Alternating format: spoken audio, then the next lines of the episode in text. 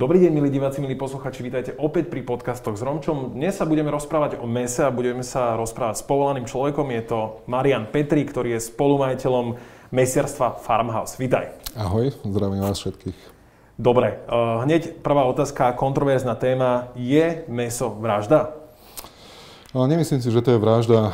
Je to meso je súčasťou eh, nášho jedálneho lístka dlhé storočia, tisícročia, takže v podstate nejakou formou. Samozrejme, z toho hľadiska áno, musí dojsť aj k tomu smrteniu toho živočicha, ale, ale myslím si, že má väčší prínos ako, ako negatíva.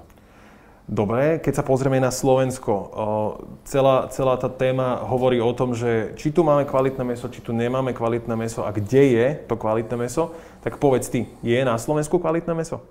Myslím si, že určite áno. Čo sa týka kvality mesa, slovenské firmy majú veľmi prísnu legislatívu. Ja to stále hovorím, že sme niekedy pápeskejší ako pápež. To značí, že proste naša, naša legislatíva, hlavne dozorné orgány ako RVPSK a tak ďalej, idú až niekedy extrémne. My ako predajcovia niekedy s nimi bojujeme. Na druhej stránke musím podotknúť, že je to prospekt toho zákazníka. Takže naše normy sú veľmi prísne. To sú tie prípady, kedy zvonku, keď sa doniesú nejaké meso, potom sú tie aféry.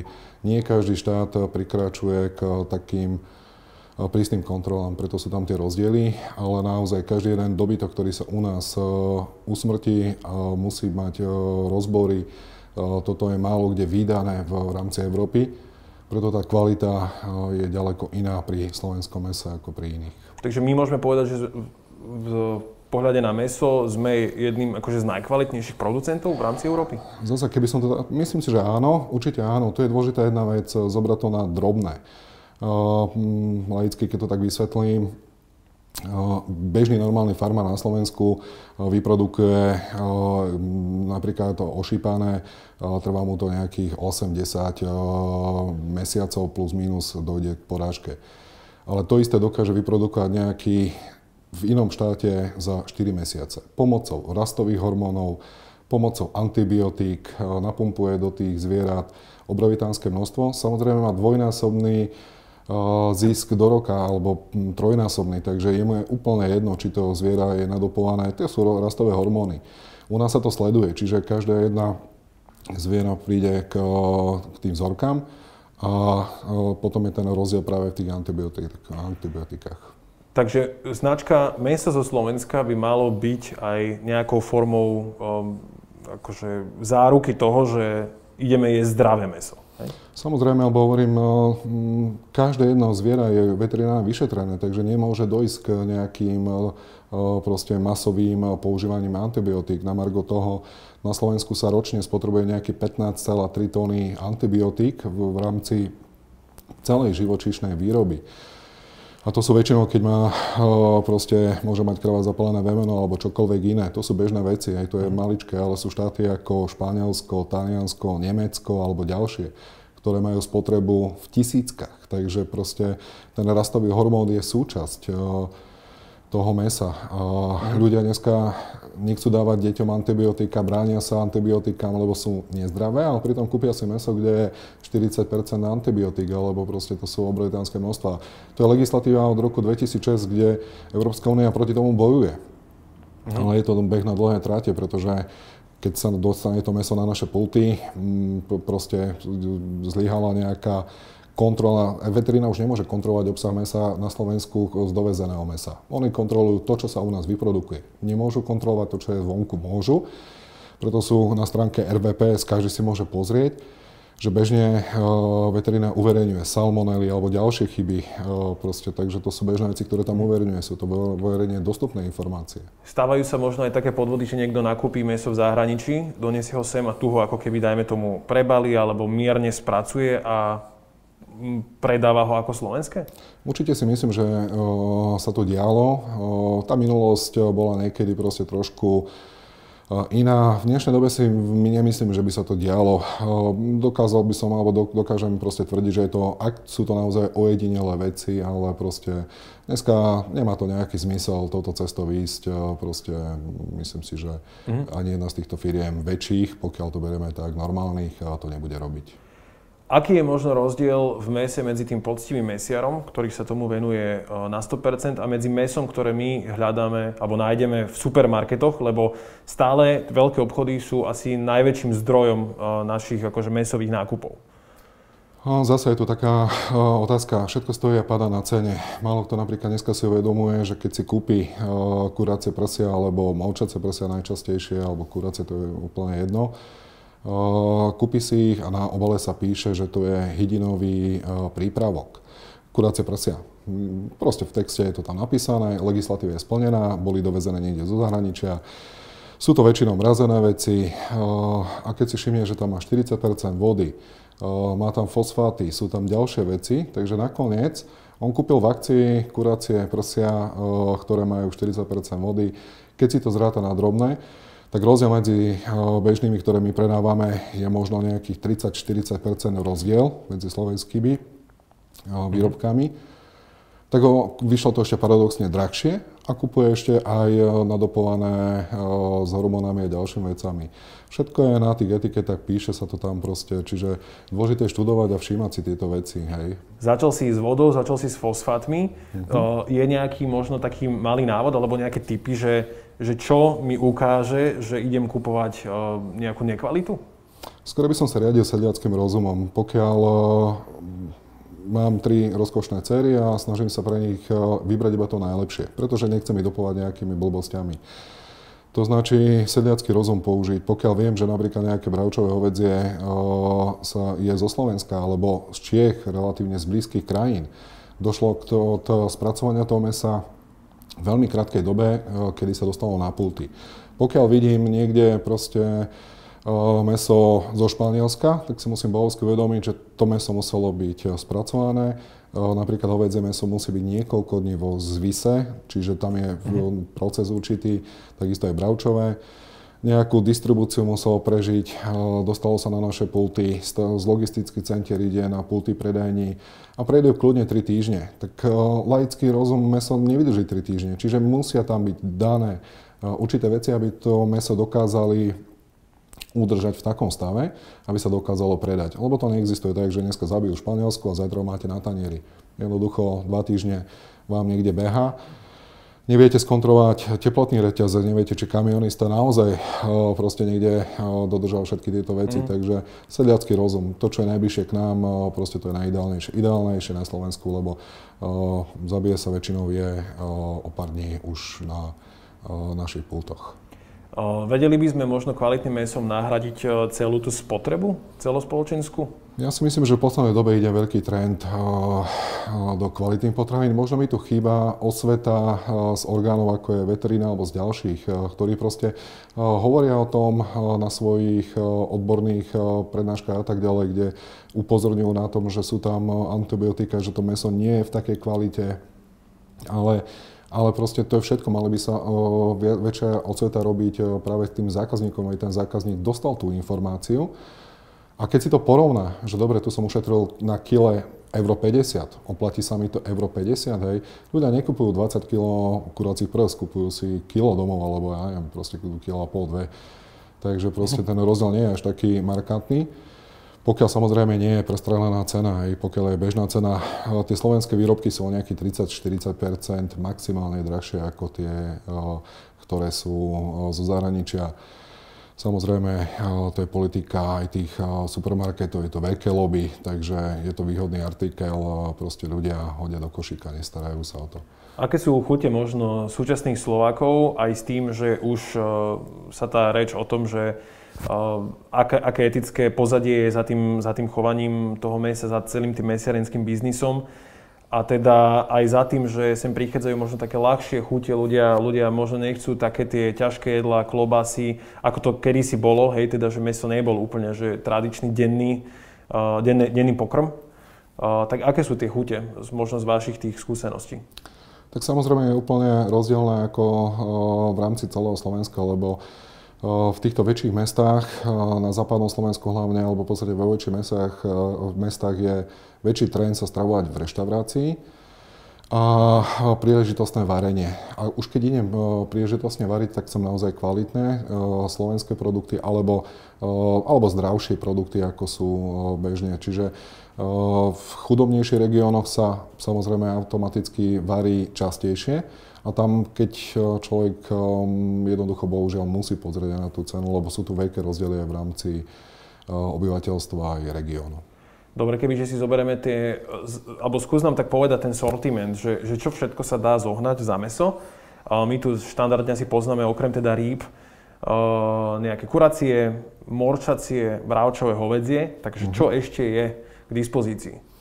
Na začiatku sme sa mi rozhodli, že chceme ponúkať kompletný sortiment. To značí tak, aby zákazník ktorýkoľvek deň vedel si prísť Takže ponúkame tie mesa, ktoré si spomínal, okrem toho máme tu telacie meso, ktoré je veľmi zdravé a výživné.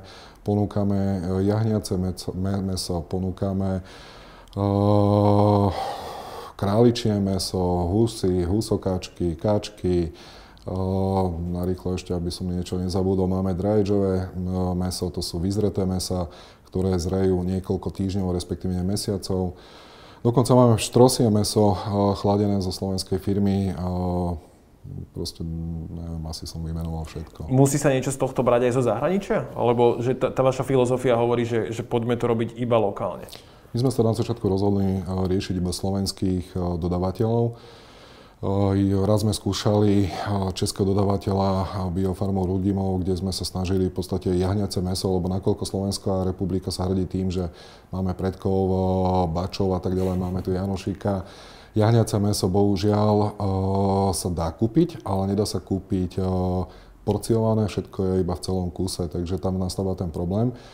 Jediná jedna česká firma nám dokázala dodávať meso aj porciované, lebo nie každý si chce kúpiť celé jahňa a zase deliť, štvrtiť. Proste každý by chcel iba to najkvalitnejšie, ale s tým druhým proste my musíme potom bojovať. Takže aj teraz máme jahňacinu na pultoch, ale pre našich proste pestovateľov jahňaciny napríklad je výhodnejšie to predať do Turecka, do Talianska. Tam sa to spracuje Uh-huh. Oni si to vážia a tu bohužiaľ ešte máme dosť veľké dieru v rámci. Ty by si si trúfol možno aj chovať tie zvieratá? Akože určite je asi rozdiel, keď obsadíš aj túto časť toho, uh-huh. toho procesu. V zásade zatiaľ to akože keby uh-huh. porciujete, predávate, staráte sa o tú kvalitu toho, kontrolujete ju. Uh, ty by si si trúfol ísť napríklad do nejakého uh, chovateľského, do nejakej farmy No, ľavo zadu, ako pohode, ako ja na týchto víziev sa nebojím. Určite áno, samozrejme, ja sa riadím heslom, že naozaj keď niečo robiť, robí to na 100%, takže chcelo by to maximálne úsilie a venovať sa tomu naozaj profesionálne. Nemá zmysel, aby sme niečo riešili na 70%. Ale ak príde tá doba a tiež sme nad tým rozmýšľali, tak určite áno, prečo nie? Je mhm. to, myslím si, zaujímavá výzva. Dobre, keď sa pozrieme možno na tie základné typy mesa, to, to kurácie, morčacie, uh, bravčové hovedzie, čo vám mhm. najviac ide, čo Slováci najviac kupujú? Určite je tá hydina. Hydina je v podstate tak ľahká na prípravu. V dnešnej dobe sa preferujú zdravé jedlá, ľahké jedlá, takže gazdinky, možno tie mladšie nemajú také skúsenosti, ako mali naše mamičky. Takže tá príprava kuraciny je o hodne lacne, je ľahšia k nejakým šalátom restovaná a tak ďalej, takže tá kuracina ide viacej. Ale paradoxne napríklad hovedzina ide tiež veľmi dobre, čo sme prekvapení, lebo uh-huh. jeden čas bola, bolo hovedzie meso tak v ústráni a teraz tvorí nám, myslím si, jednu z najväčších zložiek. Keby si si ty mal vybrať jeden typ mesa, ktorý budeš do konca života jesť a iba ten budeš jesť, tak, tak čo by si si vybral? Ha, to je otázka. uh, neviem, asi by som sa priklonil k kuracine alebo hovedzine. Uh-huh. Uh, ako ja napríklad viem, uh, začal som tú tému toho, toho chovania, toho dobytka, alebo teda tých zvierat. Uh, v zásade jedna vec je mať kvalitné meso. Keď si ja poviem, že dám preč vodu, dám preč možno nejaké tie nezdravé veci, ktoré tam sú. Ako ja viem, čím sa to zviera krmilo a že či napríklad aj v tých slovenských chovoch nepoužívajú antibiotika? No ako bežný spotrebiteľ má málo šancu to zistiť, má iba nejakú informáciu. My napríklad ponúkame a je tam presne e, písané, je to z voľného chovu, čiže už keď je tam informácia, že to je z voľného chovu. Dneska sme v dobe e, internetov a ďalších e, vecí, kde si človek vie konkrétnu firmu vygoogliť. My chodívame po tých farmách, takže ja to viem ale aj ten zákazník si môže pozrieť proste, kde to zviera, aké, ako, mm, ako vyrastalo, ako proste sa pohybovalo. Takisto máme biomeso, kde máte už za ruku certifikácie a tie antibiotika, na to je štátny dozor, ktorý to kontroluje, takže tieto firmy si to nedovolia porušovať alebo nejakou formou ísť do takého rizika. Takže ako sme spomínali na začiatku, čo sa týka tých rastových hormónov a antibiotík, tak je to, je, čo sa antibiotík týka, tak je to vyslovene to nutné, hej, že ak príde k nejakému zápalu alebo k nejakej chorobe, tak to sa rieši, ale e, nerieši sa napríklad to, že dá sa tomu zvieraťu niečo iné jesť, čo mu spôsobuje možno nejaké tráviace problémy. Taký je niekedy štandard, že ako, ne, neviem, či to je s kukuricou, ale to je informácia, ktorú som ja nejakým spôsobom získal. E, že kukurica spôsobuje hovedziemu dobytku e, tráviace problémy, ktoré sa práve riešia antibiotikami. No. Samozrejme, ako nemôžem hovoriť za všetky farmárov, lebo to proste nepoznám ich milión, ale s tými, s ktorými spolupracujem, dám ruku do ohňa, že proste naozaj idú poctivo za tým. Uh-huh. Druhá vec, nejaký čas ich stalo vybudovanie si mena a získanie zákazníka. Každý si dobre uvedomuje, že proste my nie sme trh obrovitánsky, aby sme hazardovali. Pokiaľ sme mali tu 50 miliónov ľudí, tak OK, ale my tu máme naozaj eh, veľmi malý trh na to a tieto firmy a farmy sú tak pod dohľadom a týmito vecami, že v núdzovom prípade musia použiť antibiotika, lebo je to zviera, hm, proste to je jedno, či to je hydina alebo čokoľvek. Hej. Ale proste je to minimum, je to zlomok, sú to desatiny oproti celosvetovej eh, proste spotrebe tých antibiotík a rozstavých hormónov znamená kvalitné meso aj to, že bude drahšie a to je to, s čím sa musíme zmieriť? No samozrejme zasa. Nemyslím si, že to je tak. To je presne o tom, že nejaký človek sa na začiatku rozhodne, že dobre, idem teraz robiť hydinu a rozhodnem sa, budem ho predávať za normálnu cenu. A, alebo sa rozhodnem, že proste to zamrazím, napícham to vodou dosiahnem cenu e, nižšiu, samozrejme, lebo on má zisk rovnaký. Aj z toho kila jeho mesa napríklad strelím, keď tam nadopujem, tak si dám nižšiu cenu, ale samozrejme dal som tam 40% vody. A čo je veľmi dôležité, e, sú štáty, kde majú veľmi silnú dotačnú politiku. Medzi nimi patrí napríklad Polsko, kde je brutálne silná dotačná politika na farmárov a ten farmár proste dokáže eh, existovať úplne na, iných, eh, na inom princípe ako na Slovensku. Tu farmár bojuje eh, naozaj, aby, aby proste bol konkurenciaschopný. Pokiaľ niekto dostane obrovitánske dotácie na, na tieto veci, tak aj tá cena sa potom odzrkadlí. A všetko je proste aj tá medzinárodná politika, lebo aj proste ako Dáni alebo Poliaci alebo ďalšie štáty vedia, že keď ovládnu ten trh a naši farmári tu nebudú tak proste o to sa im bude lepšie potom predávať. A to meso pôjde tak či tak hore po, uši, po určitom čase. No je to, je to vlastne dobrý biznis? Ako, prečo si sa ty napríklad rozhodol ísť do niečoho, keď hovoríš, že aj tí farmári na Slovensku tak trošku ako ťahajú za kratší koniec? Paradoxne robil som dlhé roky manažera v Tikome, takže robil som IT segment a dostal som ponuku ísť do mesopriemyslu. V podstate stále hovorím, že keď viete, čo robíte a robíte to naozaj poctivo, tak proste sa to dá. Tento biznis má s mojimi kolegami, ktorých mám úžasných, sme rozbehli. Nie je to biznis, kde si človek proste, je to stále boj, je to proste informovanosť toho zákazníka. Máme napríklad no, tisícky ľudí na Instagrame, na Facebooku a na ďalších sieťach, kde robíme nejakú osvetu. Lebo proste to není len o tom, že sme drahší, ako nás to tiež nebaví. Aby som tiež predával za ceny, ktoré majú iné supermarkety, ale nedokážeme. Jednoducho proste je to zabité, aj to, to my ani na tým nemôžem pomyslieť. Stále tam bude rozdiel nejaké 30-40% Slovo je to zabité v tomto kontexte je asi už nejaká profesionálna deformácia. Asi áno. Uh, vieš ty napríklad, keby som ti, neviem, teraz dal, že naporcovať uh, akože zviera, vedel by si to proste spraviť? O, vedel by som, ale otázne v akej kvalite. Samozrejme, o, denodene s tým prichádzam do styku, ale zasa, ako som spomínal, ja som profesionál aj. To značí, ty robíš v tomto biznise, keby som ti teraz povedal, že dobre, OK, o, zmontuj mi o, proste nejakú kameru, tak asi tiež a nie, takže... O, Chápem. Vedel by som to, ale zasa nebol by som rovnocený naozaj špičkou meserovi, ktorý to robí dennodenne. Na to máme ľudí, ktorí to robia. Ako by si ty napríklad uh, možno podporil uh, tento, tento segment uh, takéhoto zdravého chovania mesovýroby? Uh, kde, pravidel... kde máme tú medzeru takú? Pravidelne stále vidíme o tom, že je tu nejaká aféra so solou, je tu aféra so salmonelou, proste sú tu stále, niekto sleduje nejaké aféry ale málo kedy sa robí toho sveta. Aby sa poukázalo, prečo by malo byť, prečo ten farmár proste má tie náklady, nikto o tom nehovorí. Proste tí, ktorí sa tomu venujú, tí vidia to pozadie. Bežný zákazník vidí len, a tak je to drahšie, ale nevie, proste nemá tú informáciu. Čiže my suplujeme veľakrát predajcovia, alebo v podstate alebo aj my ako naša spoločnosť osvetu. Rozprávame o tom, poukazujeme na to, a vysvetľujeme tomu zákazníkovi e, proste ten rozdiel. Hej. Nenutíme ho, ale dávame mu aspoň, nech sa zamyslí nad tým. Mala by toto robiť možno tá veterinárna správa, alebo že vysuplujete koho? v konečnom dôsledku? V podstate veterinárna správa je taký hlavný orgán. Samozrejme, e, na jednej stránke ona to zverejňuje. To sú verejne dostupné informácie mm-hmm. na jej stránke, kde máte, že kurácie prosím mali salmonelu a to sú každý deň, každý deň tam pribúdajú reťazce, kde to tam je tá informovanosť.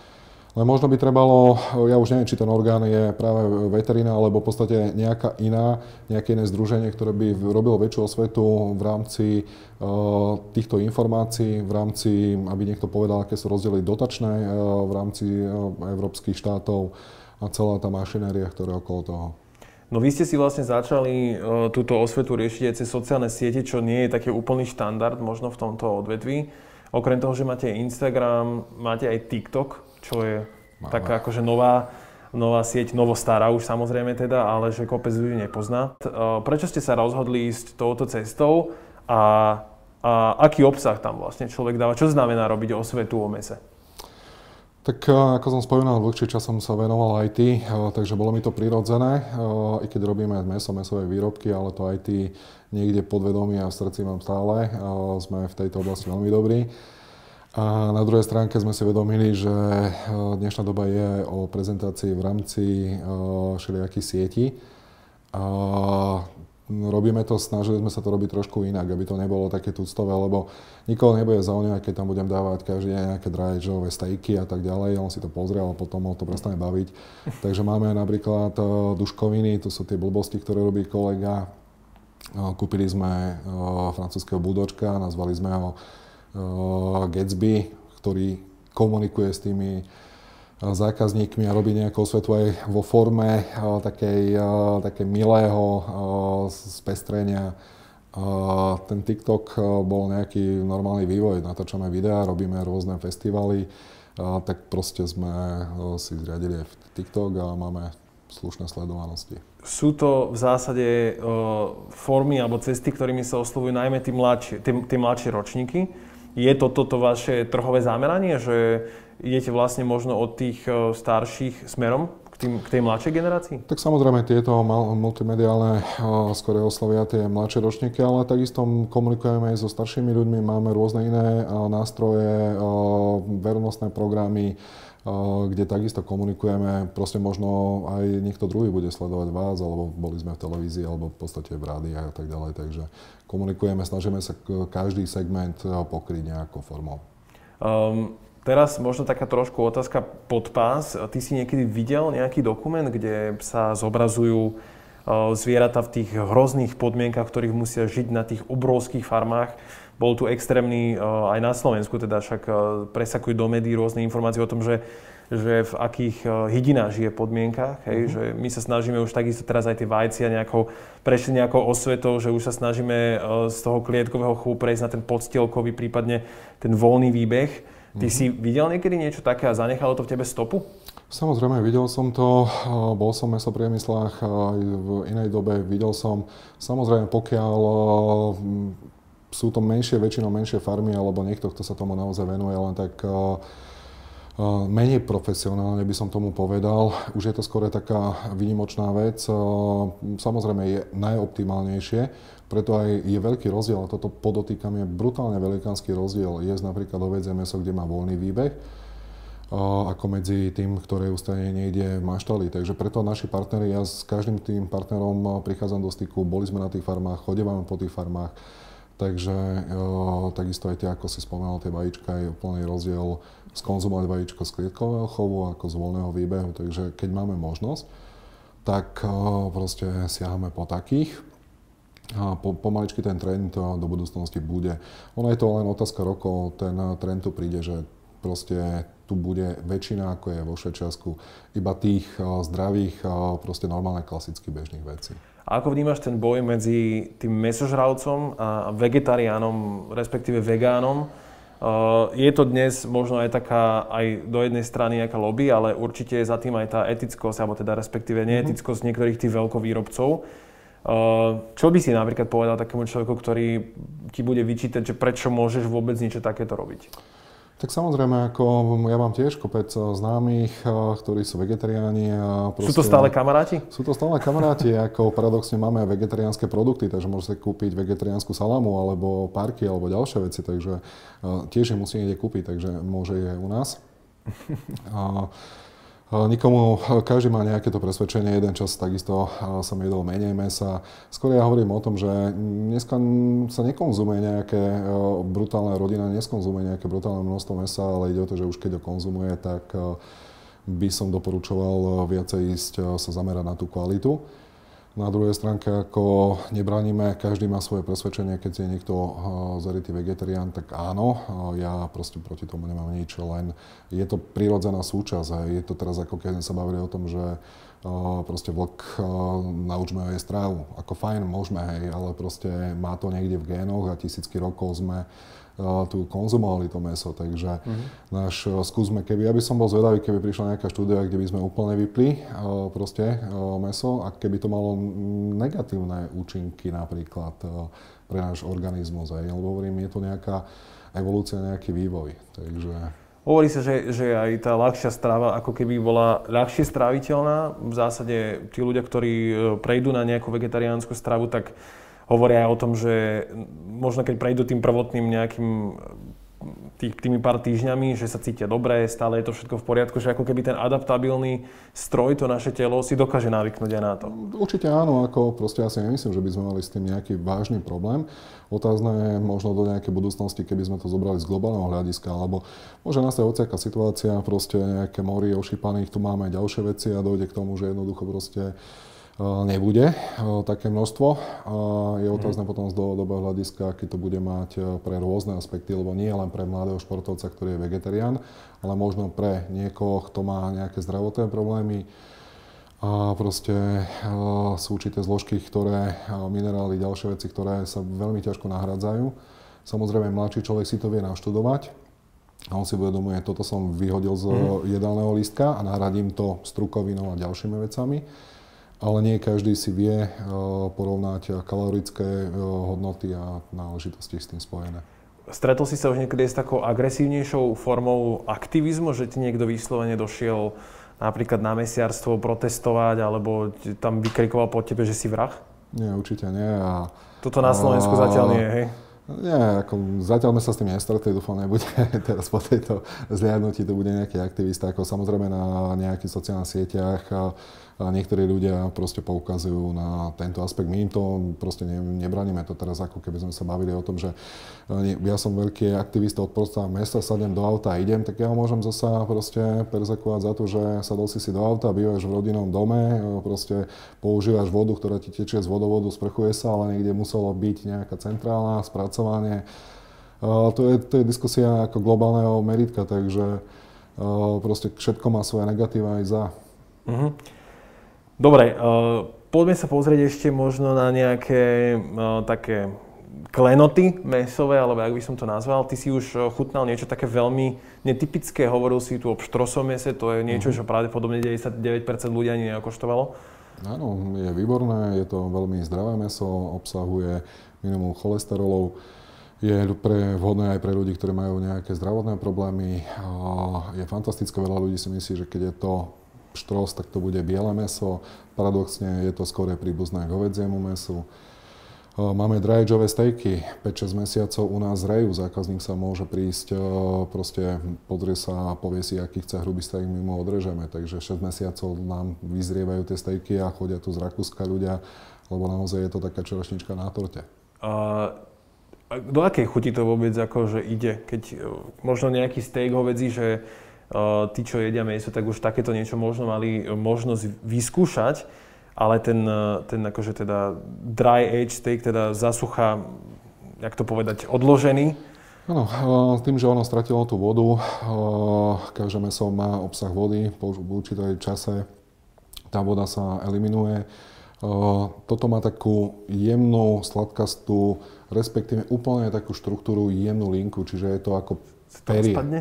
Ako? Sa to tak rozpadne? Presne, na jazyku by sa to malo rozpadnúť. Je to úplne proste famózne je, keď si zákazníci niekedy extrémne dajú narezať 6-7 cm stejky po opracovaní, pritom je to paradoxne, je to jednoducho na prípravu, tam naozaj nepotrebujete žiadnu vedu.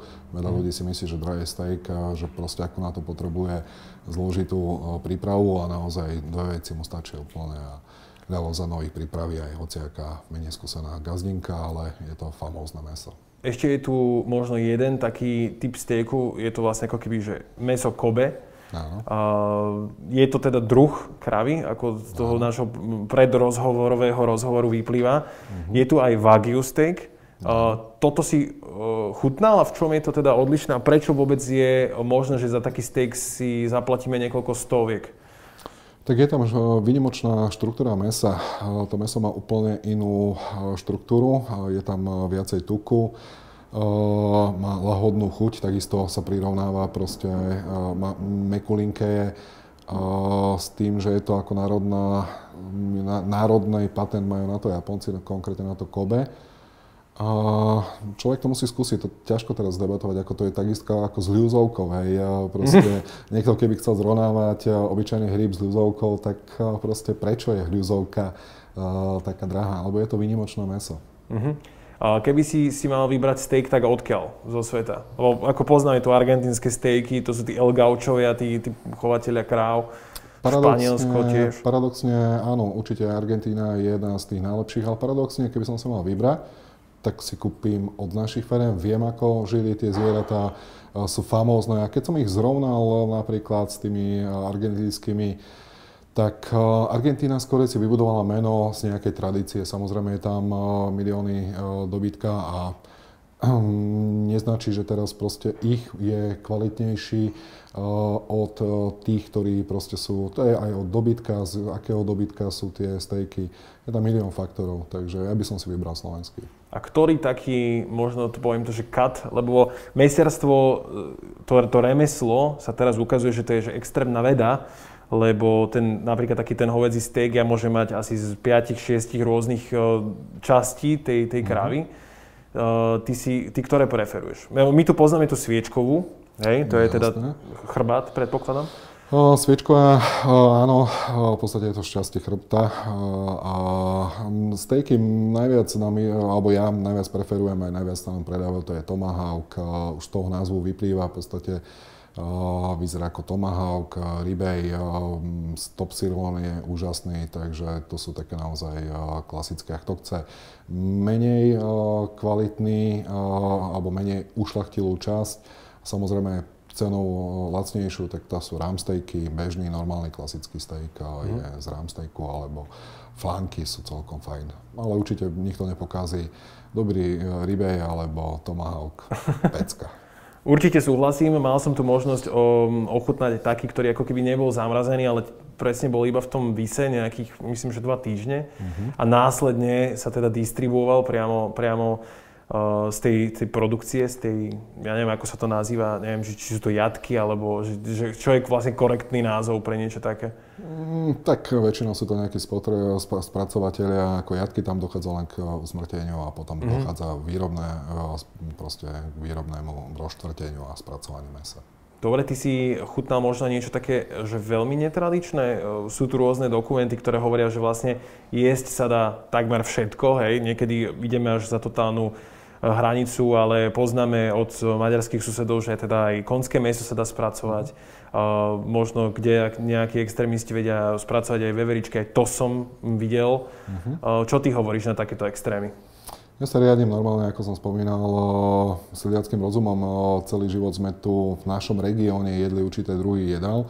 Dneska tu máme azijské reštaurácie, máme tu všetko možné fajn, prečo nie, treba to odskúšať, ale ja z môjho pohľadu viacej inklinujem k tradičným eh, veciam, jedlu, proste je mi to bližšie k môjmu presvedčeniu niekedy naozaj, keď luštím tie názvy, tak človek proste má uh, problém identifikovať vlastne, čo to jedlo je pod tým názvom, takže ja som zastanca normálnej klasiky, proste hm, stovky rokov sme tu hm, cez predkov konzumovali určité druhy jedal, preto si myslím, že veverička alebo iné veci, myslím si, že ani naši dedovia ich nejedli, tak ak neboli naozaj prinútení, tak je to, pre mňa je to také tiež ako proste, mm, ale nebránim, ako prečo nie, hej, v Ázii sa jedia to, rôzne hmyzy a tak ďalej, proste, že vraj je to delikatesa, prečo nie, proste ako, No, ja... Skúšal som tú kobylku. Nie je to vôbec akože zlé, to je chips v zásade, ale tak to už sa bavíme o hmyze. V jednej reštaurácii som zjedol slimáky, tak OK, trošku som s tým bojoval, kým som, proste bola to delikatesa, samozrejme za uh, slušnú sumu, ale trošku som bojoval s tým, ale nejak som to dal. Ako, bolo to fajn, ale že by som proste uh, túžil potom každý deň, asi nie. No v zásade vo Francúzsku bežne fungujú takéto malé biznisy, ktoré napríklad chovajú slimáky. Majú to, a... majú to niekde v tradíciu, majú v tom, eh, tam je to bežné, hej, tak, takisto proste, keby sme u nás mali nejaké ústrice a proste by sme ich u nás lovili, tak bolo by to pre nás normálne. V Holandsku je to normálne a tam ľudia to majú v jedálničku, čiže pre nich je to prirodzené, pre nás je to trošku eh, menej prirodzené. Ja sa hm, hovorím, je to aj s tým, kde sme sa narodili a kde vyrastáme. Uh, tiež by sme tu mali ústrice. Uh, môj názor, ja m, akože morské plody mám veľmi rád. Uh, hovoril si o tradičnej, možno nejakej výrobe, aj teda kuchyni, ktorú my sme v rámci regionu mali. Uh-huh. súčasťou toho boli aj tie zabíjačky a v dnešnej dobe už to nie je až tak tradičné, respektíve je tam možno viacej byrokracie, ktorú treba splniť, treba na hygienu odniesť napríklad vzorku, Uh, vytráca sa toto tradično z tých našich, uh, ja neviem, kuchárskych, kulinárskych uh, častí kultúry? Áno, myslím si, že áno. Dneska, dneska to je proste bežný, bežná vec. Mladí ľudia neinklinujú k určitým profesiám v rámci normálneho pracovného trhu a takisto proste aj to polnohospodárstvo, spracovanie pôdy, postupom času je na ústupe, takže dneska mladý chce byť ITčkar alebo nejde banke, ale proste aby sa živil proste polnospodárstvom, nie je to asi vysnená domena. Myslím si, keď sa spýtame nejakých tínedžerov, že tam sa vidíme. A, a s tým súvisia potom aj spracovanie a celková tá produkcia v rámci tých mesových výrobkov, špecialít, kde sme mali nejakú tradíciu. Vzhľadom na nákupné správanie aj vašich zákazníkov je stále záujem možno takéto e, zabíjačkové špeciality, ako sú oškvarky a, a húrky, alebo jaternice teda niekde? Áno, e, práve teraz e, sme v takej dobe, kedy je zvýšený dopyt, pretože je čas zabíjačiek a ľudia to majú nejak zakodované, alebo v podstate vedia, že uh-huh. zabíjačky sa robili v takomto čase, takže je to prirodzené. Takže teraz väčší záujem o takéto komodity. Paradoxne nám idú teraz najviac. Jeden, a, ustupujú tie stejky a ďalšie veci, ktoré sa viacej využívali na to grilovanie v rámci letných mesiacov. Mm-hmm. Super, uh, Marian, ja ti veľmi pekne ďakujem, že si nám teda porozprával o tom, aké to meso na Slovensku je. Aj že si teda možno aj prekvapivo povedal, že nie sme vôbec až tak kvalitatívne zlé, ako štandardne, ako že možno voči západu máme nejaký pocit. Mm-hmm. Uh, milí diváci, milí posluchači, máme tu veľmi dobre kvalitné meso, tak možno ako Marian spomínal, že netreba sa ním ládovať, ale treba si vybrať to kvalitné a, a dať, si, dať si niečo dobré. Kľudne nám napíšte do komentáru, čo vám na mese vadí, čo máte radi, prípadne aké máte radi. Kľudne si pozrite Farmhouse.sk, nájdete tam asi pravdepodobne aj veci, ktoré sú k dopytu, ak by ste chceli vyskúšať nejakú maškrtu, ako to pštrosie meso. Ja som taký, že by som to rád okoštoval, tak uvidím, zvážim. Ďakujem ti veľmi pekne za rozhovor. Nie zač, ďakujem ja vám. Milí poslucháči, toto je koniec. Mali sme tu tému meso a kľudne si vypočujte tento podcast aj na našich podcastových platformách a zanechajte nám koment, subscribe, like. Teším sa na vás na budúce, majte sa pekne, vidíme a počujeme sa opäť na budúce. Čaute.